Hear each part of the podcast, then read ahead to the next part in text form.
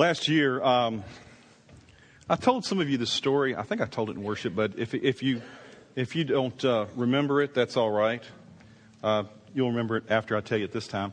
Um, I was driving down War Memorial, and I was behind a uh, truck, and it was a truck that said Petco on the side. You know what Petco is? That company that sells pet supplies and stuff.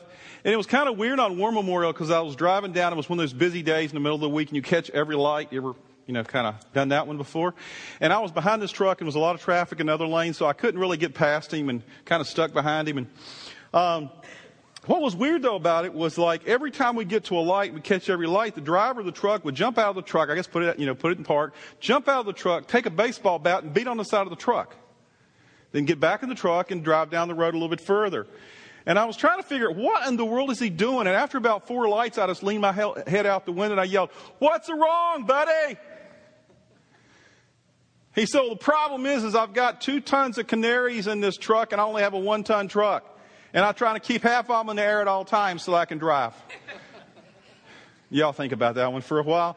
But the thing is, it reminded me of how some of us live our lives.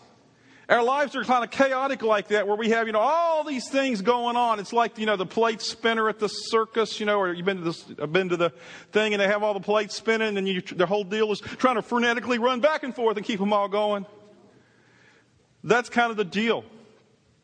So often that happens in our lives that we feel that way. And I, and I want to tell you that recently, you know, this sermon today is really about me. Okay?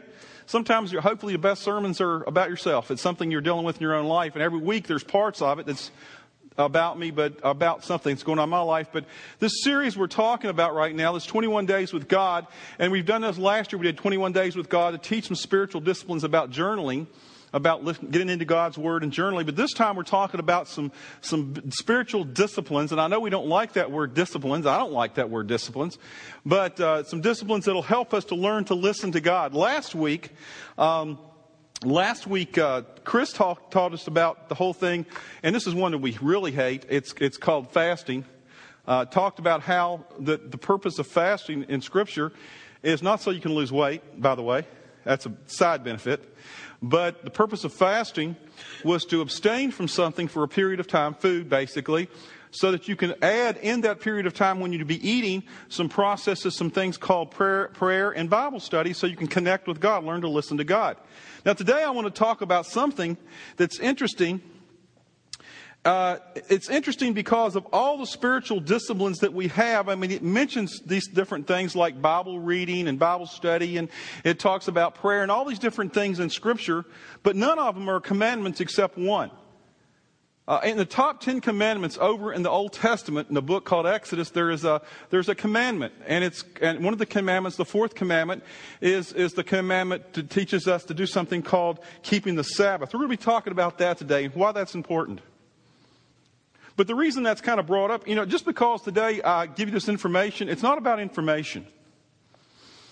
Because when I come up here on Sunday mornings and Chris comes up here, Dan or, or Nate or whoever's going to be speaking up on Sunday mornings, we're not trying to get you, get you to be smarter or to be more informed. What we're trying to do in, in the process of teaching is to help you to understand a biblical principle so that you will actually do it in your lives. Because we believe we believe that the, the thing that the Bible is, the Bible is a guidebook for life.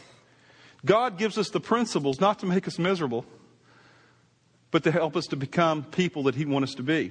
Now, the reason that uh, this is so important to me is because I kind of feel like the verse in Matthew 11, verses 28 and 20 through 30, and I'm re- going to be reading it out of the message. Uh, it's, it's a verse that kind of like, kind of describes sometimes my life. I found myself evaluating myself recently and kind of found myself in this situation. It says this, are you tired? Are you worn out?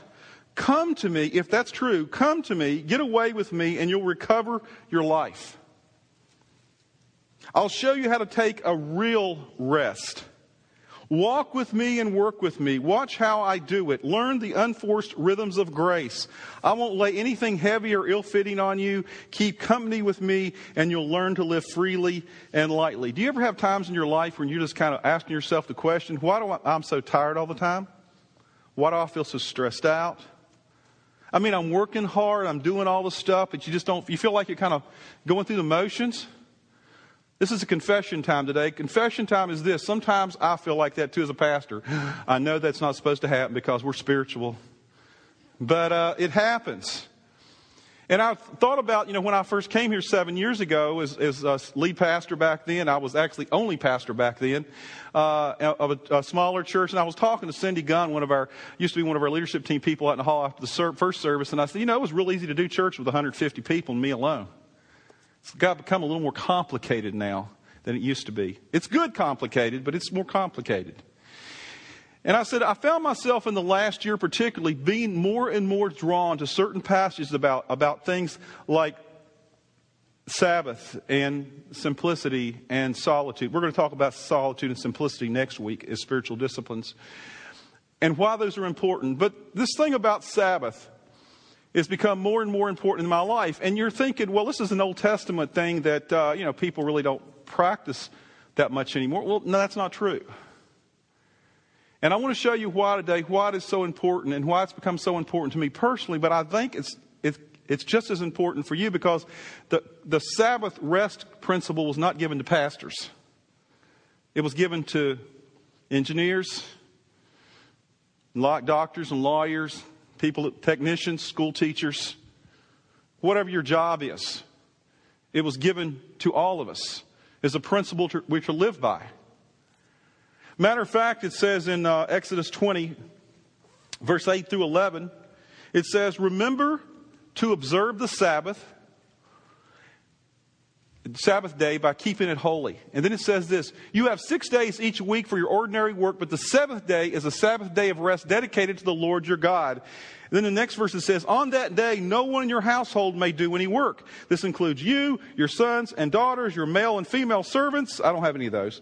Uh, your livestock. I don't have any of those either. I guess my dog. Is that a livestock? No, I don't know if that counts or not. Uh, and uh, any foreigners living among you. Now, I don't even get that one. But, uh, but you understand the process. It means everybody in your household is to take a day off. Then in verse 11 it says, For in six days the Lord made the heavens, the earth, the sea, and everything in them, but on the seventh day he rested. That is why the Lord blessed the Sabbath day and set it apart as holy. You're going, boy, all that work of making stuff was tiring, so God had to rest. No, that's not what it's about. God doesn't have to rest. God is spirit. He is not a, he doesn't need, he doesn't have the physical need to rest. He did it for you and for me because later on in scripture, Jesus tells us some things about it we're going to talk about a little bit later. But what that means to me, this whole thing of Sabbath came to my mind about uh, and the importance of it. I'd always known about this. I'd always practiced it somewhat.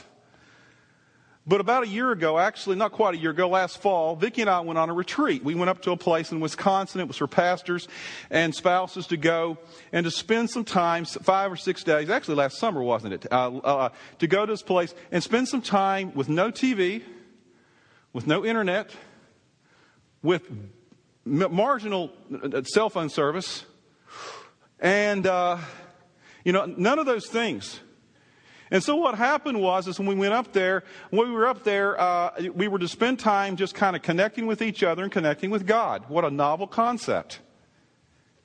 And so we spent some time. I'd done this in the past and other times, but it was really during that time I came across a book and I actually bought the book and I found out something about books. They work better when you read them.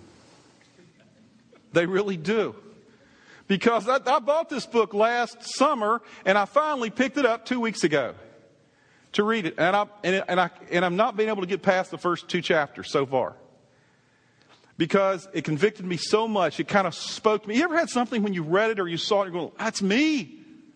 Man, this person has been looking in, looking in my life and understanding exactly what's going on in my life. And so I read, so far I've read the introduction in the first chapter and I've spent a lot of time hanging out there. So if you want a great book on the Sabbath, it's called, it's by Mark Buchanan. It's called The Rest, R-E-S-T of God. It's not one of those easy reads, folks. I mean, it's not like it's hard to read. It's just that you'll get caught up in it if you like I did because it convicts you so much. But let me just read a couple of pages of the book to tell you about why this is so important for me personally, but I believe it's also so important for all of us because I believe many of us, all of us go through these periods of time in our life where we just get kind of kind of out of sync with God, out of sync with everything. And we just kind of spin our wheels. And we're busy, but we're not really doing anything. He says this in the introduction. He says, Mark Buchanan says, The world is not dying for another book, but it is dying for the rest of God. I certainly was. I became a Sabbath keeper the hard way, either that or die. Not literally, at least. I don't think so, but die in other ways. It happened subtly over time. But I noticed at some point that the harder I worked, the less I accomplished. I was often a whirligig of motion. My days were intricately fitted together like the old game of mousetrap, every piece precariously connected to every other, the whole thing needing to work together for it to work at all. But there was little joy and stunted fruit. To justify myself, I'll tell others that I was gripped by a magnificent obsession. I was purpose driven, I said, or words like that. I may have begun that way. It wasn't that way any longer. Often I was just obsessed, merely driven, no magnificent or purposefulness about it. I once went 40 days, an ominously biblical number, that without taking a single day off, and I was proud of it. But things weren't right. Though my work often consumed me, I was losing my pleasure in it, and for that matter, in many other things besides, and losing too my effectiveness in it. And here's a secret for all my busyness, I was increasingly slothful. I would while away hours at a time in a masquerade of working, a pantomime of toil, fiddling away on the computer, leafing through old magazines, chatting up people in the hallways. But I was squandering time, not redeeming it. And whenever I stepped out for a vacation, I did just that vacated, evacuated, spilled myself empty.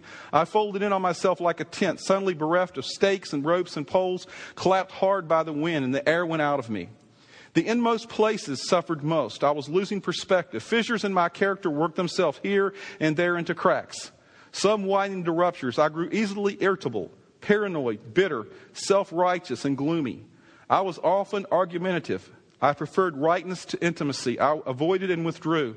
I had a few people I confided in, but few friends. I didn't understand friendship. I had a habit of turning people, good people who genuinely cared for me, into extensions of myself. Still water for me to gaze at the way nar- narcissists did. Dark caves for me to boom my voice into and bask in the echoes. I didn't let anybody get too near. And then I came to my senses. I wish I could say this happened in one blazing, dazzling vision a voice from heaven, a light that blinded and wounded and healed, but it didn't. It was a mere, it was more a slow dawning. I didn't lose my marriage or my family or my ministry or my health. I didn't wallow in pig muck, scavenging for husk and rinds, but it became clear that if I continued in the way I was heading, I was going to do lasting damage. And it became obvious that the pace and scale of my striving were paying diminishing returns. My drivenness was doing no one any favors. I couldn't keep it up and no one, no good, had no good excuse to try. I learned to keep the Sabbath in the crucible of breaking it. Now, I relate to that, sadly enough, in a lot of ways in this past year in my life. And so I guess that's why I become obsessed with this whole thing of Sabbath and, and, and not so obsessed to the point of really doing anything about it just thinking about it a lot. But recently I said, I need to do something about it because, in a real sense, what happens in our life is God has built into our lives this cycle of rest and work. And when we break that cycle of rest and work, as I have done over this past year in a lot of ways, and not taking times for to be rejuvenated in so many ways, what happens is, is we become people who may be working really hard. We may be people who are all constantly busy, but really accomplishing little or nothing, and we begin to lose who we are. And so this morning I want to talk about this whole thing of Sabbath and why it's so important in my life and why it's so important in your life. Why it's so important that God would made it one of the top Ten Commandments, not suggestions, that He gives to us. And why it's so important that we must, we must take it seriously. You know, if we were to break one of the other commandments, like thou shalt not steal, would you have any guilt about that if you stole? Probably, hopefully. Or thou shalt not commit adultery. You know, you'd probably have some guilt about that. Or thou shalt not murder. I've never done that one, but you know, I've, I've, I think I would have guilt if I did that one. But I've constantly broken the Sabbath principle and not had a lot of guilt about it. And I ask myself why.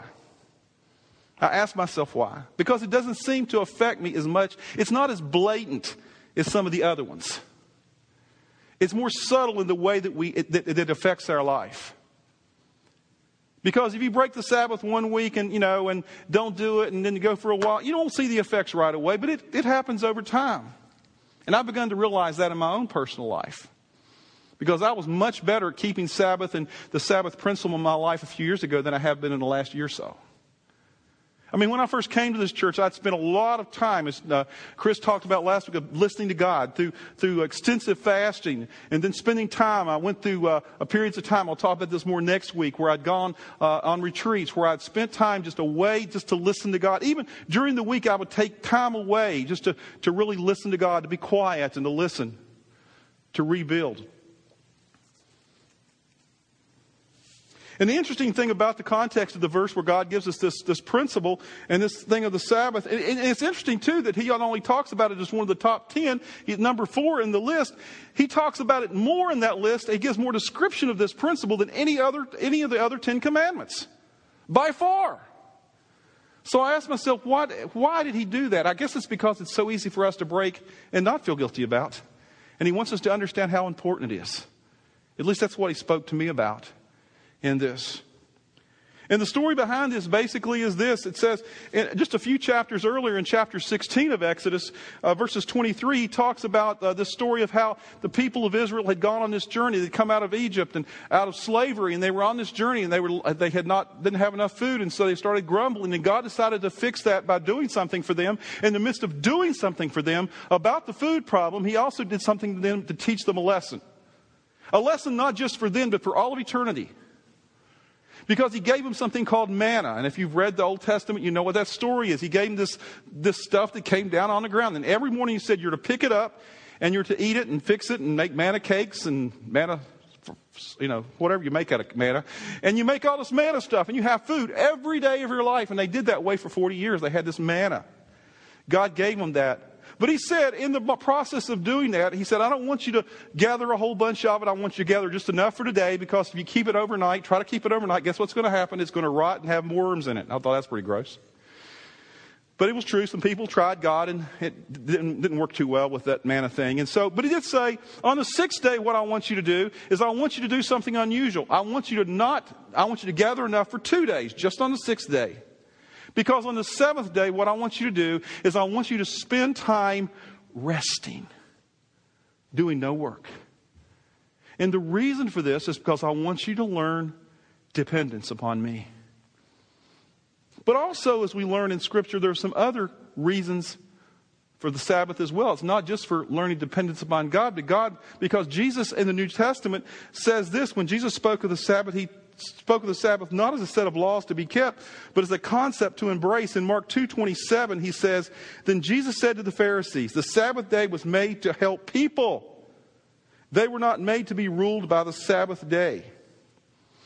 He said, not only are we to it's, it's to help us to remember to rely upon God, but it's also to help us because guess who created us? This is not a hard question. God.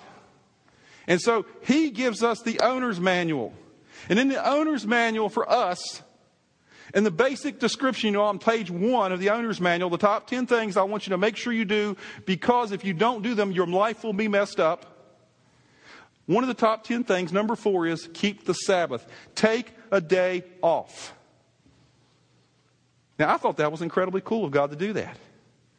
I mean, what a cool God that, that says to us, hey guys, you don't have to work seven days a week. You don't have to be busy seven days a week. Take a day off. And I ask myself, what are we to do? Let me share with you three things the Bible, I believe, tells us the reasons that we're to take, we're, we're to, to uh, uh, take this day off called the Sabbath. What are you supposed to do on the Sabbath? Are you supposed to play catch up for all the things you don't do the rest of the days? A lot of times that's what we do, right? Let's just be honest. I do it sometimes. Catch up. Don't have my grass mowed? Okay, I'll do it. No, I've never done that one. But I've done other things. He says, just calm down, slow down. He says on the Sabbath. There's three things I want to share with you that I believe that Scripture tells us why God made the Sabbath for us because it's how He created us. Because we are not made to be people who run and run and run 24 7. Three things. Number one, God wants you on your Sabbath to rest your body to rest your body.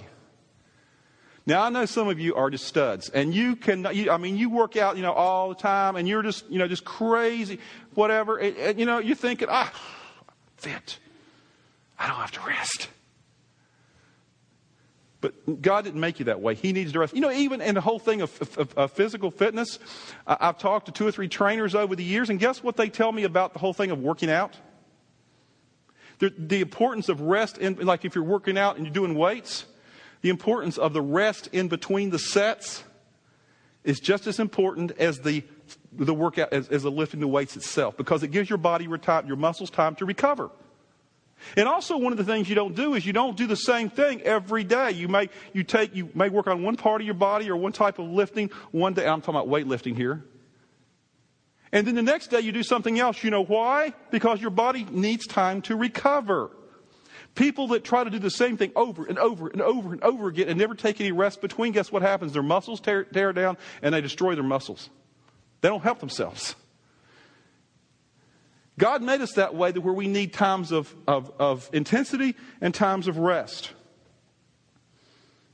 You know, during the French Revolution, it was interesting in history. You can look, go back in history and read this. They actually outlawed Sunday as a day of rest. back then, it was back before we live in the world we live in today. You remember blue laws? Ever, anybody over the age of 30 probably remember blue laws? I don't know. Maybe it's more than that. I don't know. Uh, they had those in Illinois too. I guess it was national. I don't know. In Virginia, we had them. That means on certain days of the week, you couldn't, the restaurant, th- th- things couldn't be open.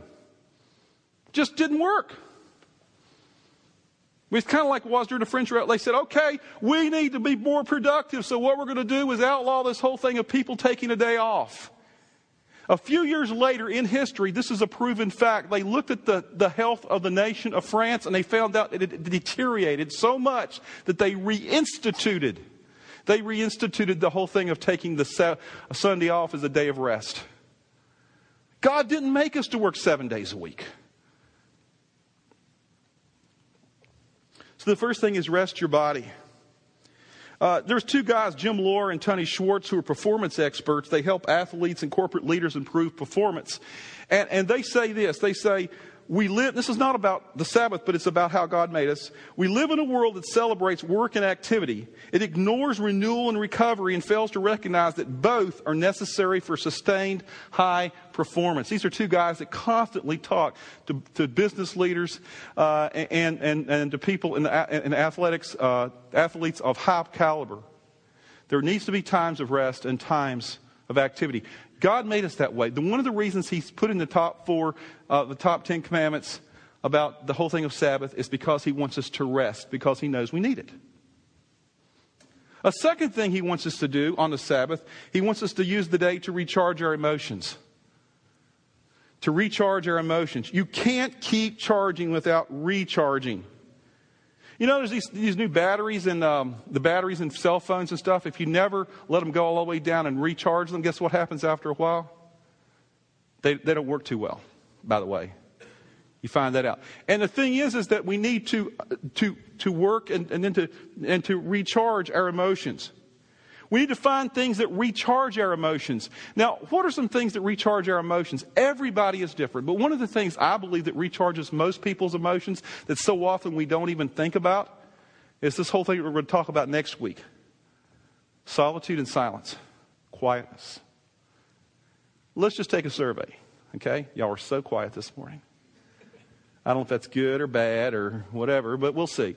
Um, how many of you, when you get in your car, automatically turn on something to listen to? Anything? Most of you. Why? Why? Habit? Uh, if you'd had silence, I, you know, I don't know what I'll do with silence. I've started making myself many times get in my car and not turn on anything. I start start to do it, and then I'll, okay. You know, I could, I could go the whole two miles from my house to church without anything on. I'll go all the way to Peoria without anything on. The thing is, is we get in this habit of filling up all the spaces in our life with something. And the problem with that is that we never have any quietness that calms our spirit, allows our emotions to, to even think about anything. We just fill it up, I guess, so we don't have to think about anything. So quietness re- recharges our emotions. Um, being with people you love is emotionally recharging. just, just being around people you love and just having, relating to them. Uh, another thing is relationships that you have outside of the people that are in your family that are encouraging and strengthening. I find myself with certain people, man, I just love to be around them because after I leave, I always feel good. You got that in your life? People that do that to you. Uh, recreation that is rejuvenating is recharging of our emotions. Now, I'm not talking about going out and, and, and, competing with somebody. I'm not talking about competitive stuff. Because most of the time when we compete with people, we don't recharge our emotions. We just get mad. Especially if we lose. But I'm talking about stuff that will help us to, to recharge. Uh, sometimes on Sunday afternoons, my wife will look at me and say, Hey, you want to go walking? Or actually, she wants to go running. Uh, but. Uh, I'll try to keep up with her. But the thing is, is that we'll do it, and so we'll take off and go over to Washington and get on the trail and go through the park. It's, it's on a nice day. I don't know if we're doing it today. We're doing it today, honey. I don't know. We'll see that Father's Day. I get to choose. Um, but we do that thing. But that's a kind of recreation that's rejuvenating. Uh, if if we had some mountains around here when I was in Virginia, we used to go to mountains and hike. I guess I could go down to Starved Rock or up to uh, whatever that park is up on the river bluff up there and do that. But the thing is, is that finding things that'll rejuvenate you. Recreation that'll do that, where you can be quiet and think. You know, I've had people tell me that's the one time a day when I'm out running or out walking that they'll stick their headphones on, and not like turn anything on, and they're going like, "Boy, it's nice, it's quiet." We need to recharge our emotions. We need it in our life, these regular habits, but especially the Sabbath is made not only to rest our body, but to recharge our emotions. Some of you will say, I feel guilty when I relax because that's the way you're wired. Well, Jesus didn't. He didn't feel guilty when he relaxed, and he often did it. It says often he drew away to get away, just so he could recharge his emotions and recharge himself. And if Jesus could do it, I guess we can do it too. The third thing that God wants us to do on the Sabbath, He wants us to refocus our spirit. We need to refocus our spirit. You know, just as our muscles need to work and rest, work and rest in order to get stronger, have those periods of doing that, our souls need to be challenged and then recover in order to grow. We need a regular spiritual tune up to refocus our spirit. One of the ways we do that sometimes is through something called worship. Now, let me explain something to you. Worship is not always just music. Worship is focusing our attention on God and giving honor to God. And music can be part of that. For me, worship, music is worship. One of my parts of personal worship is putting on my, um, uh, my headphones and listening to Christian music, worship music.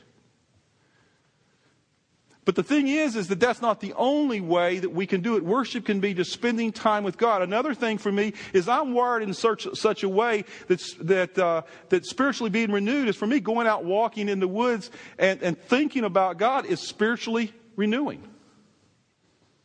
Now, it may not be your thing. But whatever it is that will spiritually renew you, refocus your spirit, you need to be focused upon. If you're too busy to focus upon God, you are too busy.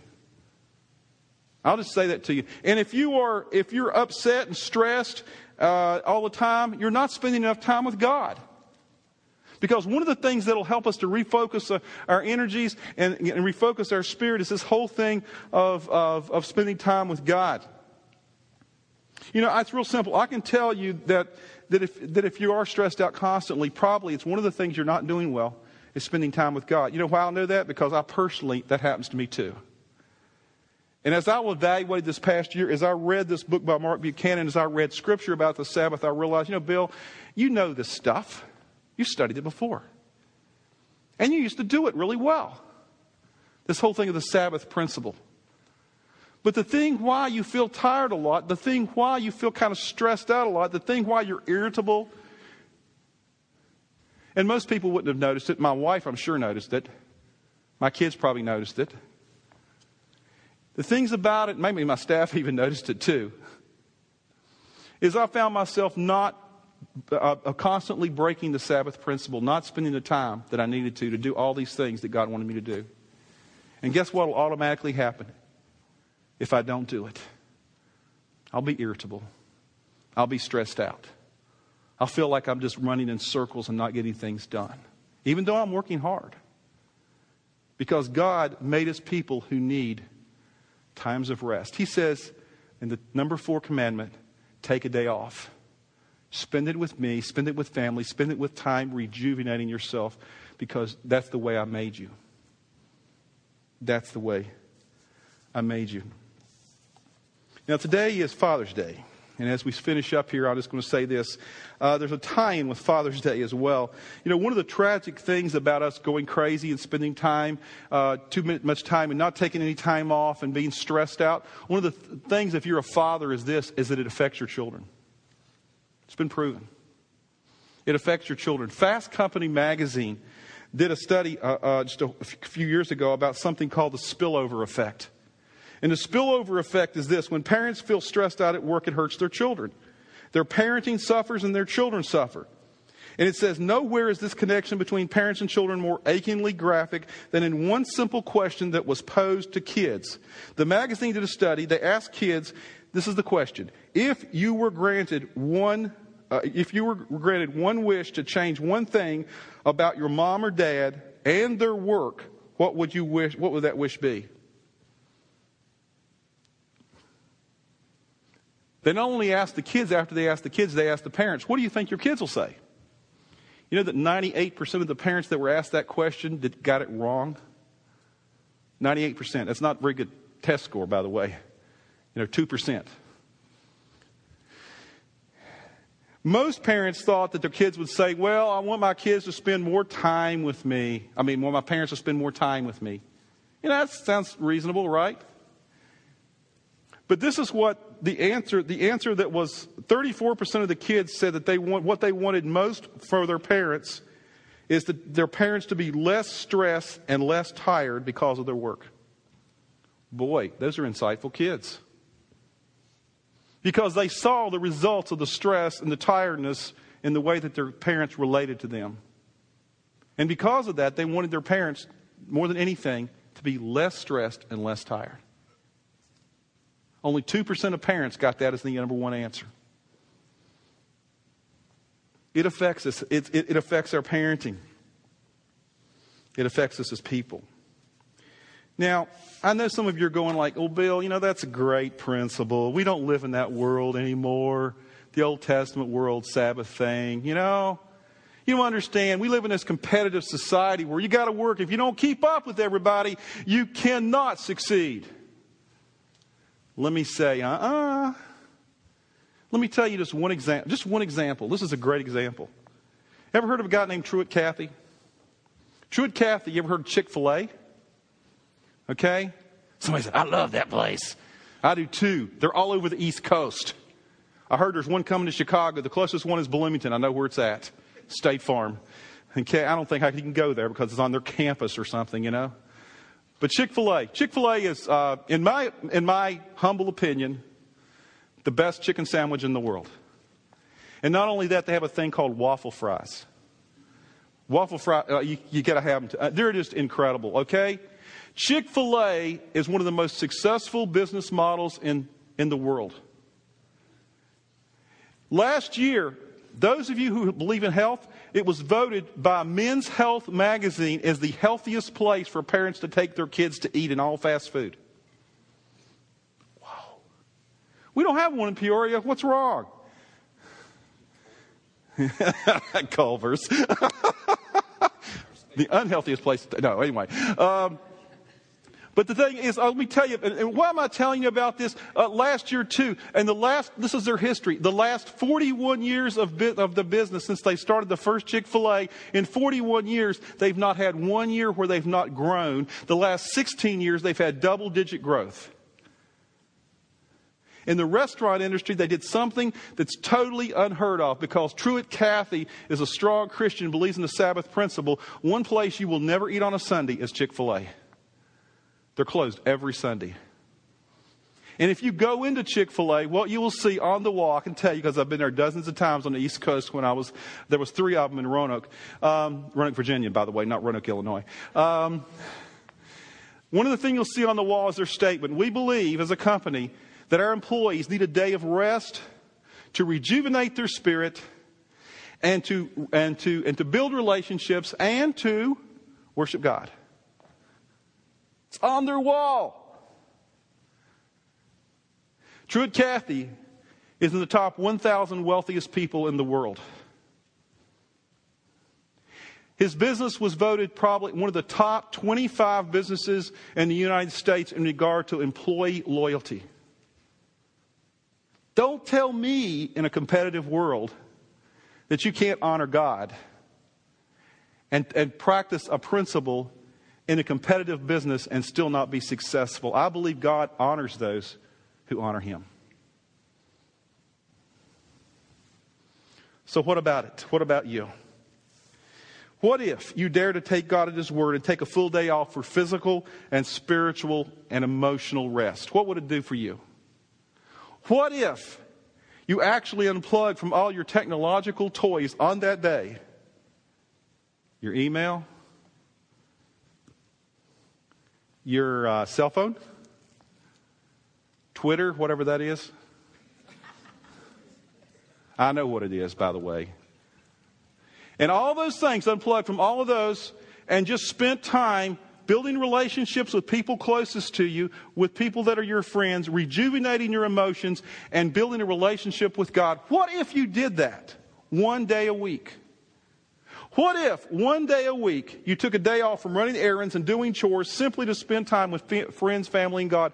What if you did that?